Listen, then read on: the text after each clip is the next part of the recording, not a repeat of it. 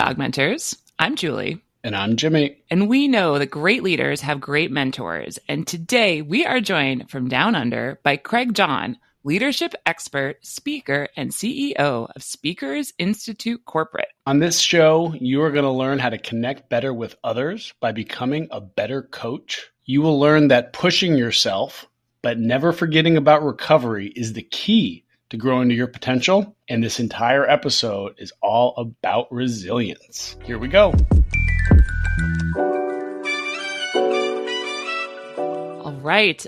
Craig Johns, Thank you so much for joining us this morning. Thank you so much for getting up so early. I uh, all the way on the other side of the world. I hope you've had your coffee. Craig is the CEO of Speakers Institute Corporate, a podcaster, a uh, TED Talk extraordinaire, and we are so happy to have you on the show today, Craig. How are you doing? Uh, it's a real pleasure, Julie and Jimmy. Lovely to to be here, and I just love connecting with people in different parts of the world. Well, uh, Wonderful. Craig, Craig, you have a, you have an unexpected connection because our producer resides in the Philippines, and uh, I believe you all had a tough game in the last 24 hours against the Philippines in the World Cup. So you're you're making connections you didn't even know. Beautiful. Never know what's going to happen on any given day. That's a nice way to put it. That's a nice way to put it. Craig, we are so excited to talk to you about so many things. But first, what we'd love to do is for you to have an opportunity to introduce yourself. So typically, uh, we find our guests see mentors as people who believed in them before they believed in themselves. So we'd love to know a little bit more about one of your first mentors and what that mentor saw in you.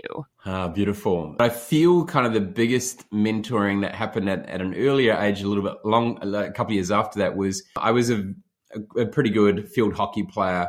And I was captain of the A primary school team, the, the provincial team.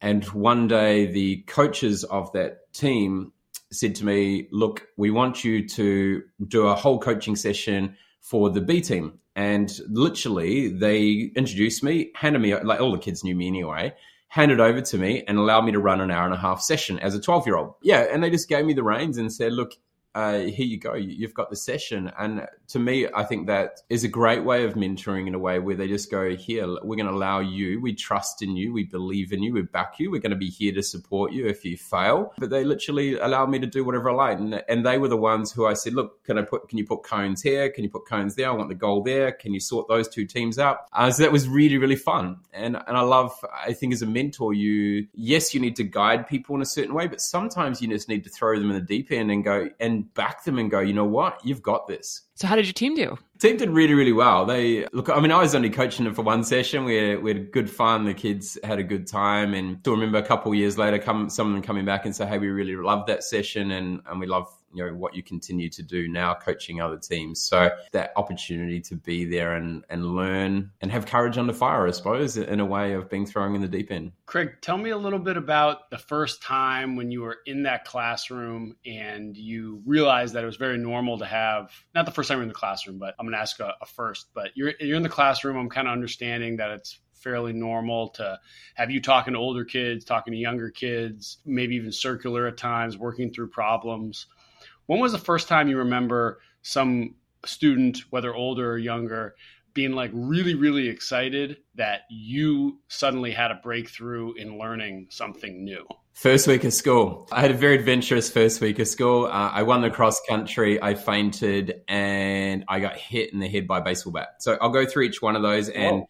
I'll share some really cool instances. So the first one was the first day was the cross country. And I remember clearly Andrew Jenkins, he was a 12 year old. So he was one of the older ones in the class. And he was there showing us the way around the course because we were running on a farm. And so he's the one leading us and just his encouragement and guidance and things like that. So I clearly remember that and the way he embraced me afterwards after winning that one. I think it was day four that I fainted, and and so obviously you got every kid around you. Um, but there was there was a couple of girls in there that I remember really supporting me and making sure I was okay. And I was just going, you know, this is really cool. You know, we got people around you. They're young, but they they look after you. And then on the Friday, we I, I was a very sporty kid and, and still kind of are in a way. I think kid is probably the most important word there um, but very sporty. and so we're waiting for the bus, and here I am, really eager as the backstop, waiting to catch the baseball. Uh, sorry, the softball. We didn't play baseball then. We played softball in New Zealand, and um, I got a bit eager. And next minute, the bat takes me out, and I've still got uh, a nice scar line across the top of my eyebrow. Um, but they they protected me, make, made sure that I was ready for you know someone called because there were no teachers around, called my mum, and then you know make sure they looked after me, missed the bus. Um, so that I could be safe and, and get off to the hospital. So yeah, that that was where I got to see firsthand in that first week what it was really like to have that support of people who are older than you that can kind of look after you. And Craig, it sounds like you really, I mean, it sounds like you really had to take a leadership role. I'm, I grew up in downtown Chicago. I live in New York City. So the concept of such a tiny school, it, it, sounds like real human resources, right? Like each human had to have actual like resourcefulness to be able to like pass on to the next kid. But was that a time where you were really taking a leadership role that you felt like that was um, something that you really thrived in? And did you kind of enjoy taking that leadership role? I love asking this question to people were you a leader or a follower? Um, for me, I was yeah, definitely a leader. It just something that came naturally. It seemed like every sports team I was in, I ended up being the captain, um, things like that naturally. I think some of it was down to probably the way, the dedication, the devotion I put into trying to strive for perfection, but knowing there was nothing perfect. And I think that there was yeah something that stood out for me as a leader was just yeah just for whatever reason i loved encouraging people. I loved trying to bring people along a journey support them no matter what was happening or how, how much talent they had in, in whatever we we're doing or what they were contributing to. It was just you know how can we encourage them or how can we support them to be better? Because in a team environment you know that we're going to end up being better off if everyone else is lifting their game. So Craig, I, as somebody who's who obviously had a lot of success by being devoted to your craft and you know continuing to work on things as a business owner when uh, you know perfection doesn't exist but you like to strive for it that means you're working a whole lot and you are out there to help others you know kind of continue to grow to their potential uh, with your business. How do you balance your own kind of speaking or the messaging that you try to bring uh, when you're in front of others, while also you know not pushing yourself too far in your own uh, position and not trying to tell others to you know work until they're ground to a dust. Yeah, I, I, think the greatest lesson a leader can ever learn is that when you go into a meeting, that you talk less than ten percent of the time. And I think you know your ability to ask. I'm not very good at that.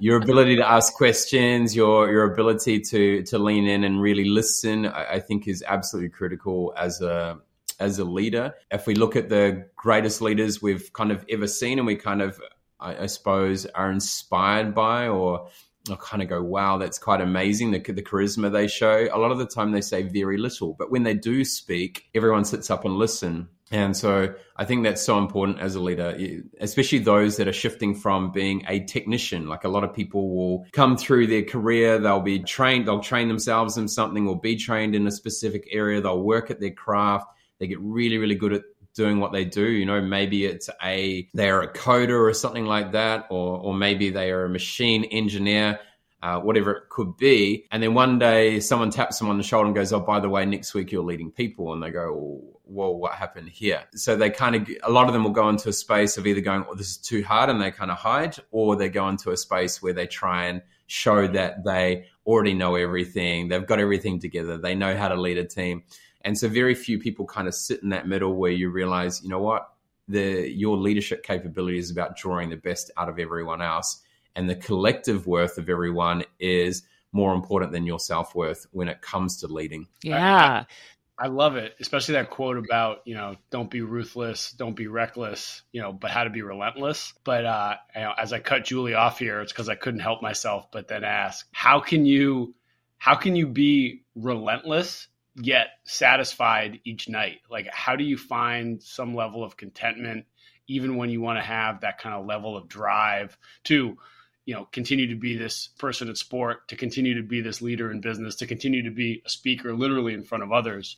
How do you balance that? Good question. And, and you know you brought up there about re- being relentless without being ruthless or reckless. And that came about from a question of what does it actually mean to be a high performing leader or and, and lead high performing teams? And a lot of the time i see a lot of fluffy stuff out there and it's all kind of cotton and roses. And I'm like, well, hey, Craig, just just tell me what fluffy stuff means. I'm kidding. We, we, we all know when we see it. Yeah. Yeah, and, and sometimes a bit fluffy, and and and parts of it are, are right, but they kind of miss that. You know, leading isn't always a bed of roses. It gets messy a little bit. Um, but you need a drive. Like you can't just try and make everything kind of nice and happy. And that. it doesn't like great things don't actually happen in that way. And so, you know, you need confrontation, you need tension, you need you know people that are driven. You need people that are supporters. You, you need a, a, range of different things but how do you muster that? How do you look after that? And so for me when i looked at some uh, like a lot of leaders around the world you know there are some that do this really well where they are relentless in their pursuit of excellence and something and you can see that. And and all high performers have that in a way. But then there are those that are ruthless who kind of do it without with a bit of a disregard on how that affects other people or even mm. themselves as a human being. So relentless is a um, sorry, ruthless around taking no prisoners in a way. And so, how can you try and avoid collateral damage to either someone else or yourself? And then being reckless is obviously careless of the consequences. So you're like you're willing to take risks, which we all need to do, but you you kind of any risk you'll take, and you don't really care what happens. And so my question was can you know we've seen some phenomenal leaders who have achieved great things and i admire them for what they've achieved but have i admired them for the way they've gone about it? Not so sure. And so i think anyone can be an outstanding leader who can achieve excellence by being relentless without being ruthless or reckless. And Craig, I think one of the things I was really interested in talking to you a, a, bit about was, you know, this idea of working 80 hours a week and maybe it's sort of like a ruthlessness on yourself. Um, when you know you have that drive right? And i think i know at least jimmy and i both as you know sort of leaders and business owners you do just continue to have that focus. Was there a moment for you when you saw uh, that kind of turning onto yourself that felt like a bit of a, a change for you or a bit of a wake-up call maybe? I moved to thailand in 2012 had probably the most incredible job where i was we were building the world's first integrated sport, mind, health, education, hospitality for not only people that live there, uh, not only high performing people, but also everyday people could come along. So you you had lots of different um, things happening from a sport perspective. You had from a complete beginner, someone losing weight, right through to Formula One drivers like Jenson Button or Maria Sharapova or some of the world's fast um, world champion and world record holder swimmers and Olympic champions, etc., would all be training there. From a mind sort of thing, we did everything from a one-hour consultation for either sports psychology or maybe even counseling through to two months silent retreat uh, and dealing with the Dalai Lama. Great.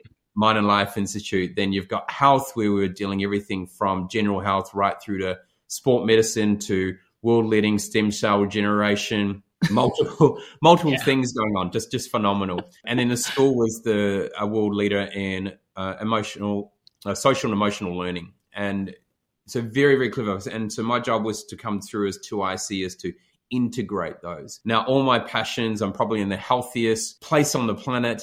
Um, and I was loving everything I was doing. So you can imagine every conversation, every text message, every email, everything I was writing was something different and it was changing really, really fast. Now I was loving it. It's good fun. I was working 70 to 80 hours a week and I went yeah. 302 days straight without having a day off. Wow. Uh, and because I, not because I was concerned about my performance. It was just because I loved everything I did and probably mm. loved it too much, to be really, really honest, which may have affected me in some other ways sometimes where I would take too much ownership of something and too much responsibility. But that's another another thing. And yeah, so I was loving every minute of the day, and then I flatlined, and so I, I spent my third time in intensive care, you know, for a couple of weeks. What, what, what happened? Craig, can you explain a little more if you're okay sharing? Like, yeah, sure, sure. I, I suppose that was a bit of a on day 303. Um, yeah, so I, I went to get up in the morning. Then I, I blacked out, obviously.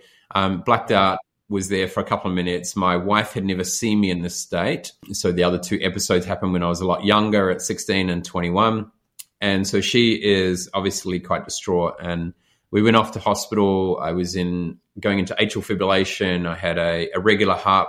My, I have a regular heartbeat as well, where something happens in my electrical system where for whatever reason, it will, my heart rate will drop below 40 and hold And so it just causes everything to shut down in a way. It goes into protective mode. But yeah, this time, normally I could get the atrial fibrillation, which is a, a regular heartbeat you normally associate with older people or people with heart attacks. Yep. And so I've had that episode since I was quite young. Obviously, I didn't think it would really happen in, in the corporate life, but it, mm. it but it did. And rather than resetting in a couple of days, you know, three weeks in, and if anyone knows around this, once you get past day 10 of being in something like atrial fibrillation, you then risk things like stroke, etc., and possibly even death because you're not getting enough blood to the brain or uh, oxygen to mm. the brain um, because of you know um, the heart's not beating enough or etc yeah and that was a big wake up call for me because i could see how it affected 500 staff i could see how it affected my family and for the first time in my life i wasn't that an invincible kid that i thought i had always been as an athlete you know i'll break my arm no worries i'll get back up and, and i'll keep going i will you'd be told to give up sport and then within a year make two New Zealand teams in, you know, field hockey and triathlon. So I was always kind of invincible. But I think, yeah, when you see other people's reactions that are really close to you and how it affects them, that changes your perspective on things. And that was when I realized that I needed to go back and do what I did as an athlete and as a coach really well. And what's interesting and talking about mentor, the the CEO who was there, Robert Hock, at the time, a week earlier had said to me, he said, I don't get it, Craig you know, as an athlete, as a coach, we admired you for the way that you were able to perform at a really high level. You had everything right when it came to stressing the body to be fast, but you were really good at recovering. But you don't seem to be doing that here in the work. And obviously, I probably went, okay, yeah, interesting, thanks. And just keep going, going on with my full on day.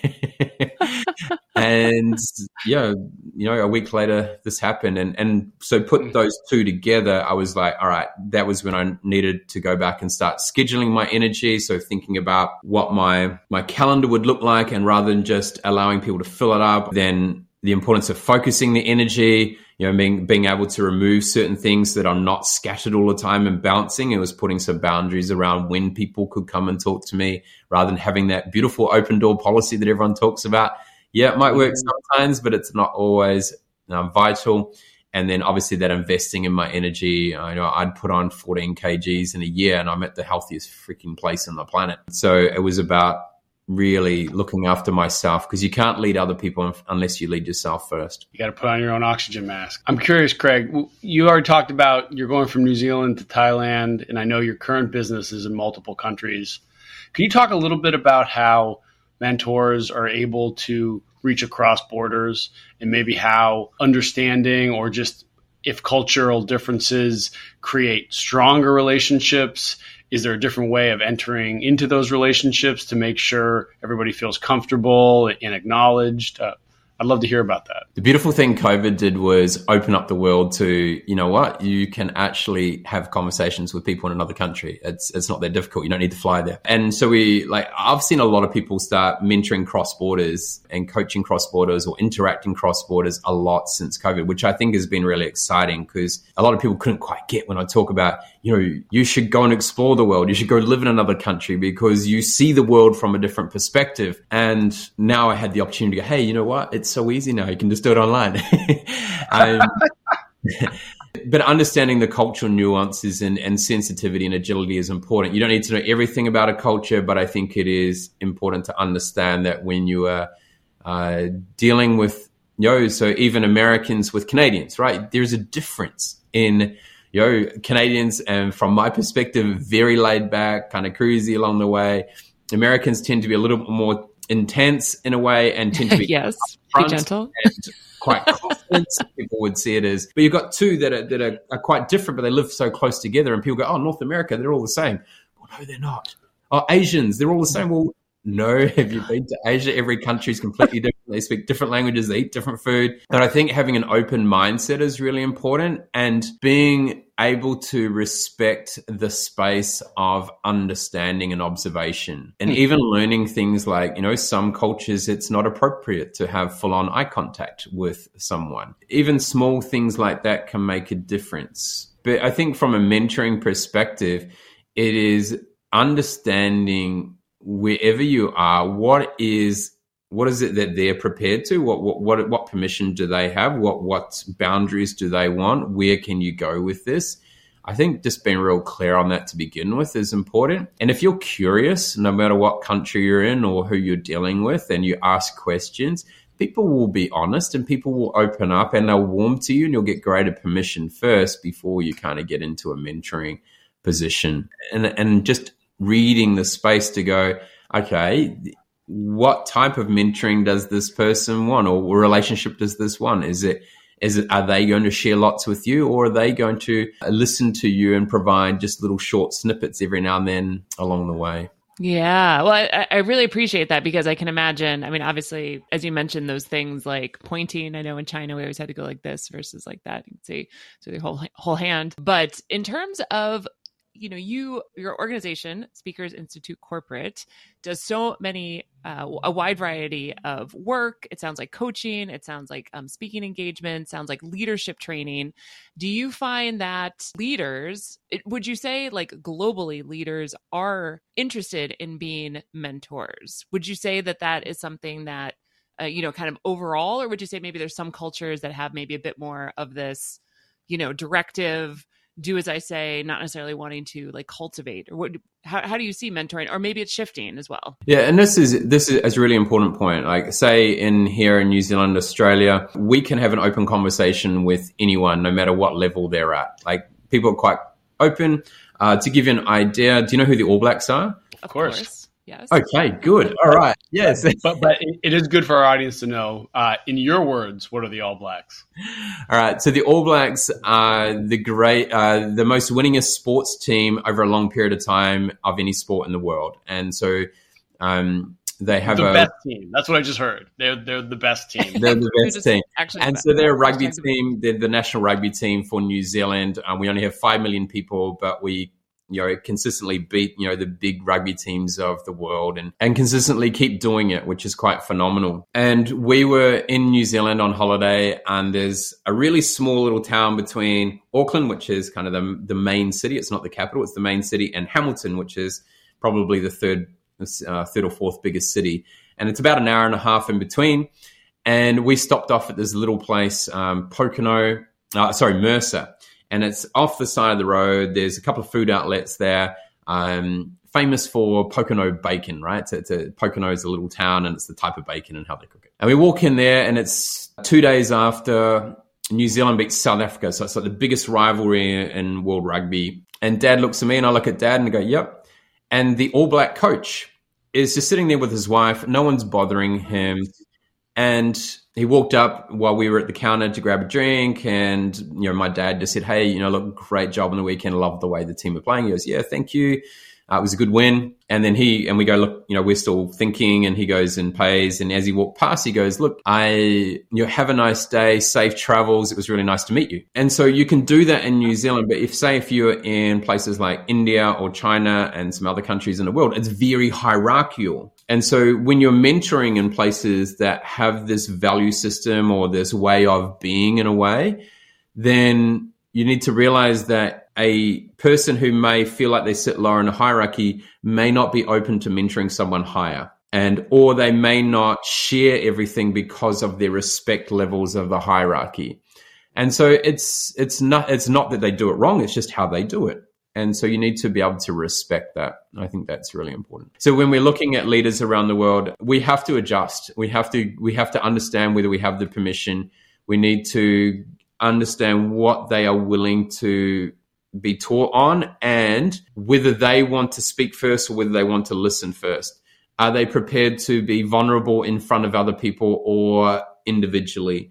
Uh, how does that work? And so you've got to, you can't just apply the same thing every single time when we work with these countries. Um, so for us, the way we work in Speakers Institute Corporate, especially when we're doing, uh, I'll go into a training program point of view, not not coaching because that's individual in most cases, or speaking is generally individual. Sometimes we might do duets, but if you're in a training program, we always go in, I would say 95% of the time, because there's certain instances where you might have less people and it doesn't require this but we generally train 12 to 18 people. We go in with three facilitators. Now, quite commonly, those five people are from five different countries. And so it means that we can bring different perspectives. Now, why do we do that? Well, one, we need to make sure we are connecting in the right way with the people in that country. We need someone who has real high credibility that they can really lean on for that content. But that third person gives them a global perspective. And we now know that when we're dealing with leaders, that there's very few leaders of companies that are dealing in one country now. They are generally dealing across multiple countries or multiple regions.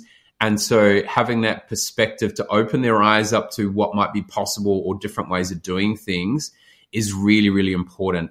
And the, the more, the further we go in the world over the next few years, the more global it's going to be becoming. And you, you need to have those perspectives and understanding. Because if you grow up in, like if I stayed in that small area that I grew up in New Zealand, I'd be my mindset would be very isolated. My perspective on the world would be through a very very small lens and only one. You believe lens. only Hokey Pokey ice cream is the only true ice cream that is worth having. Well, after you know experiencing more than sixty countries in the world and tasting ice cream in every country, I will say that you can't beat a tip top Hokey Pokey ice cream. It is. There's nothing like it in the world. Hokey Pokey is the best.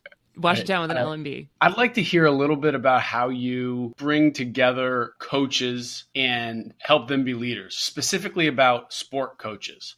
Uh, I've coached sports before, I'll coach sports again. And sometimes sports coaches are known, at least in the US, and I think in most countries, to be a bit peculiar. They're going to have their own, you know, habits and they're not always that willing to share in sport. And then often, you know, a coach that coaches basketball and another coach who focuses on soccer might say, Hey, I have nothing to help you with because one uses their hands, one uses their feet. Nothing can actually be shared. How do you help these coaches that are so competitive actually become better leaders by listening to each other. I remember going across to Australia uh, from New Zealand at about the age of 20, and I went to a swim coaches conference, and it was just after, actually, it must have been 21. Um, so it was 2001, actually, because it was the year after the 2000 Sydney Olympics. And I remember sitting there at this conference, and I'm going, wow.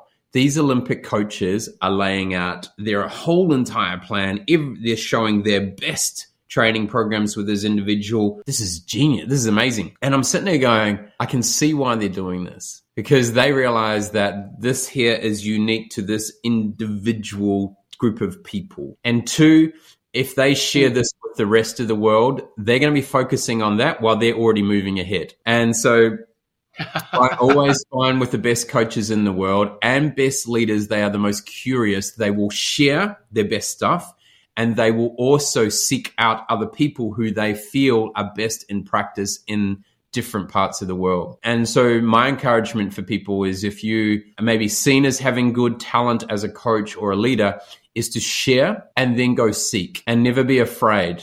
Obviously, I have a, a leadership company or, or a, you know Speakers Institute corporate, which is covers communication, leadership, well-being, client centricity. So I have that. I'm a high performance leadership expert, but I invite people onto the podcast that have to me are more fascinating than I am. They have more experience than I am. Why? Because I want to share them with the world. You know, some people go, well, why would you put them on there? Because you expose your network to to them and they may go buy their services. And I'm like, well, if people uh, find them interesting and they use those services, that's awesome. I'm okay with that. But I also know that I will get greater respect by from people by being able to have that awareness and be open minded and having that growth mindset. Don't ever hide your best stuff. Actually, give away your best stuff because it will fuel the fire in your belly to be better tomorrow. Because now you know people Always. what you're doing. Yeah, and, and not having the scarcity. You know, I think when you operate from a scarcity mentality, and I think especially in the leadership coaching and training, everything is evolving, and also there is no one right answer. Obviously, clearly, because we're so it, we're also individual and we've done now i don't know about 90 conversations around mentoring and many conversations around leadership and it's amazing how many times we don't hear the same thing and we always hear a new perspective. So i think having that opportunity to get those diverse voices and you know allowing people that opportunity to pick up what they need to hear um, and take it with them and continue to grow. So, also, yes, absolutely. Uh, you do have a phenomenal podcast. I got a chance to listen to quite a few episodes, and one of my favorites is when you discuss the benefits of having uh, both male and female co founders in an organization. You had a chat uh, around that that I was listening to uh, that definitely resonated. But I think, you know, hearing a lot about sort of that global perspective, keeping that in mind, and then how to really listen to your body. I mean, that sounds like a lot of what you were talking about. You know, if you have that drive, that is amazing. That is wonderful, but really making sure you're able to manage it in a sustainable way so that you're able to continue to make an impact far beyond, you know, sort of that, that sprint. So yeah, this has been a great conversation. Jimmy, do you have any other questions? I have one kind of quick one and, and then I have my kind of wrap up. Oh, we hear a lot of people who are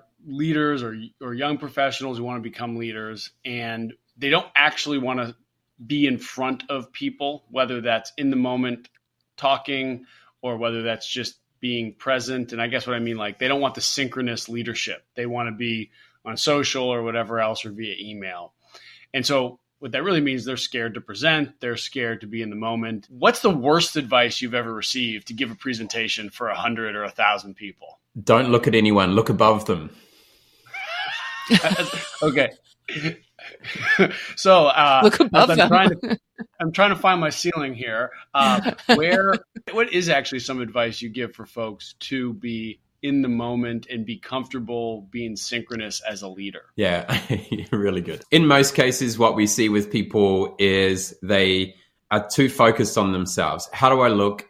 What am I saying? What do people think of me? What if I get this wrong? Mm. Everything's about me, me, me. When it's about you, you actually don't lead in an effective manner. You don't connect with people and it doesn't land very, very well. When you shift your mindset, and by the way, everyone is a leader. You either lead people up the right path or you lead them down the wrong garden path or to somewhere. So everyone is leading and you have influence. And by the way, 99% of the people you you actually influence and lead, you probably will never ever meet. So you are always being watched. You are always shadow mentor leadership space, you're always mentoring, but you don't realize you're doing it. And so realize that. But when you can shift from that thinking about you and how you're performing to shifting it to the audience or the people you have in front of you, like the audience, if it's keynoting, if you are leading people or you're leading family, if you shift that onto you to thinking about what is holding you back and how can I help? So that is the intention I have in every conversation I have. I don't specifically say it. I don't specifically have to tell myself that every time, but that is the intention I naturally will fall into. And the great leaders will be in that type of mindset. What is holding you back and how can I help? And when you shift to that intention of helping someone else and it being about them, then you will actually naturally move into a leadership position of authenticity, of influence, of been able to um, connect with people, build that rapport and that relationship with people. People don't connect with people that are self, it's not self conscious, it's self centered in a way. So we do need to be a bit selfish. We, we do need to focus on ourself. Yes, that's important, but we don't want to be self centered where everything is focused around how you're performing. Shift it to the other people, and then you'll see a great shift in the way that you're able to to work and manage people. And you're having a six month baby girl teaches me that every single day. It, it's a great reminder where I'm trying to work because we work from home, and I'm trying to get stuff done. But in that moment, I really need to help that human being because they're the future of the world. I love it. Hear, hear, Craig. I have a very brief rapid fire word association. I have just a handful of words, or as I've learned, a fistful of words. So, first, if I say the word mentor, what would you say? What comes to mind? Guiding someone. How about the word mentee? Open minded. All right. And the word sponsor? Support someone to achieve something. I like it. Support to achieve. And second to last, coach. Ask questions and listen with intention. Okay. And the last one's going to be tough. But when I say the word culture, what immediately comes to mind? Your way of being. I love it. This was I thought wonderful. you were going to say club. yeah. well, maybe I'm the oldest person on this call. Jimmy's never asked that before. the culture, yeah. Uh, we're working on some new questions. Craig, I have a lot more I want to ask you, but that that was really great. Uh, that was super fun. Thank you. Uh, th- thanks for a great conversation and, and really, really enjoyed your, your thoughtful questions and having fun. You know, I think too, really, if when it comes to mentoring or it comes to leading, enjoy it, have fun. People like to smile, people like to enjoy what they do. Yes, there's going to be the hard times, the difficult conversations, um, but separate the problem from the person and then find a way to enjoy and have a good laugh. That's what we're here for. That's what we're here for. Craig, it was great to meet you. Thank you so much.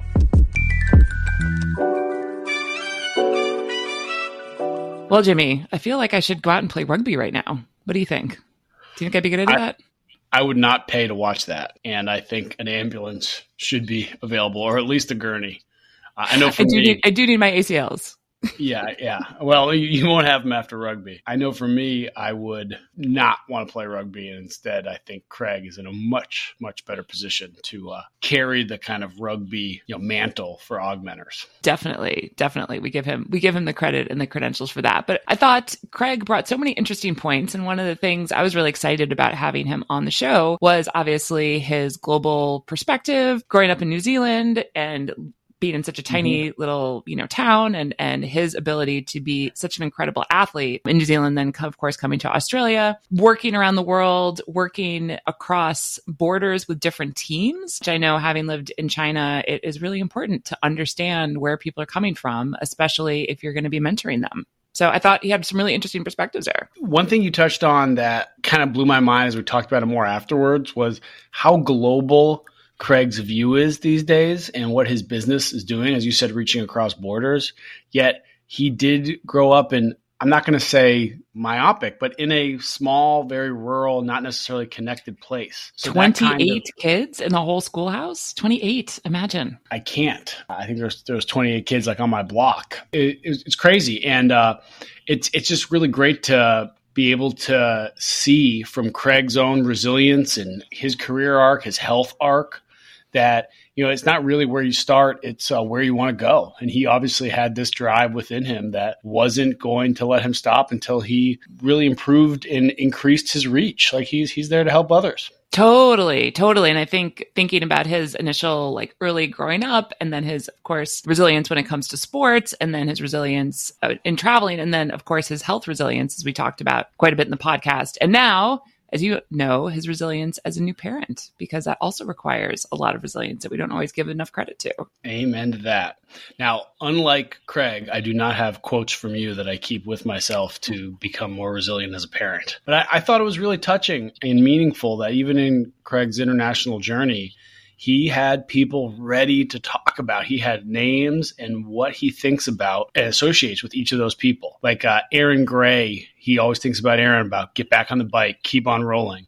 Or Sam Cawthorn, this is my favorite quote, uh, was be faithful with the small and the big will come. Mm, one thing at a time. Just keep on rolling. Step by so, step. Mm-hmm. And Craig does an excellent job of showing us that if you if you keep doing little things right, the big will come. And if you keep, you know, treating people with respect by sharing yourself first, then you will have the opportunity after building that relationship to actually seek how to help others. And uh, I think Craig can help a lot of people. Uh, well, he definitely helped us. It was a super fun conversation. I can't wait for my next trip to eat Hokey Pokey ice cream because it is pretty fabulous. And it was great to spend time with Craig. And we're excited to keep track, see what he's up to. Thank you, Craig. Augmenters out. Augmenters out.